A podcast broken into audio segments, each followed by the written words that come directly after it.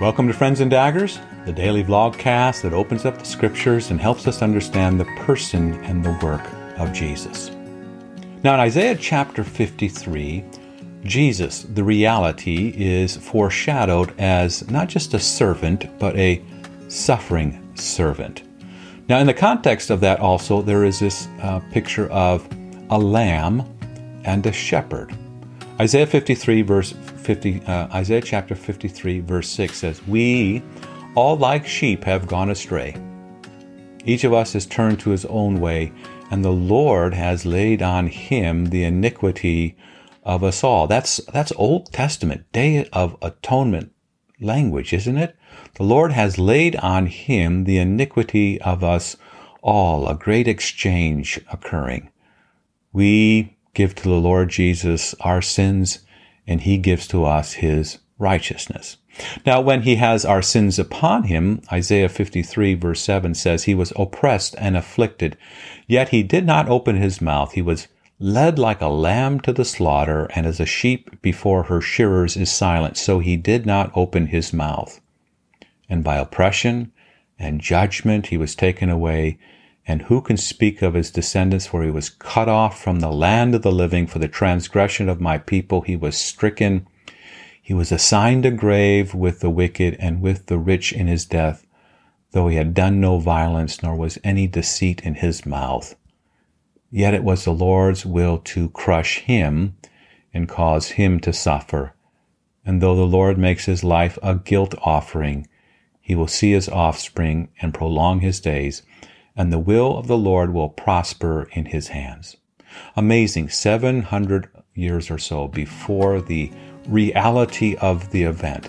The clearest gospel, perhaps in the entire Old Testament, is spoken to the people of God. You have sinned. You have rebelled. This is why all these things are happening to you. This is why these foreign nations are attacking you. You, like sheep, have gone astray, each of you turning his own way. But here's the good news promise of Messiah. The Lord has laid on another uh, your sins. And he goes like a lamb, a perfect lamb, innocent, not complaining. And he is assigned a grave with the wicked and with the rich in his death though he has done no violence, nor, does, nor is there any deceit in his mouth. And then this stunning statement, verse 10 of Isaiah 53 It was the Lord's will to crush him and cause him to suffer and to make his life a guilt offering. Now, the Lord crushes his son. He doesn't crush us. That's the great exchange, isn't it? The one who knew no sin became sin for us so that in him we might become the righteousness of God, the great shepherd. Now, I am against the shepherds of Israel, though, God says. I'm against the shepherds of Israel. They only take care of themselves. But I will come to rescue them. I will come to tend them. I will come to feed them. I will come to bring them to myself. I am the one who's going to search for the lost. Now, when Jesus in his ministry speaks to his disciples, to those gathered around. He looks upon the people as, a, as if they're harassed and helpless like sheep without a shepherd. And so he says, John 10, I am the good shepherd. I know my sheep, my sheep know me. I have other sheep, I must bring them also, and I lay down my life for the sheep. Now that's fulfillment, that's reality.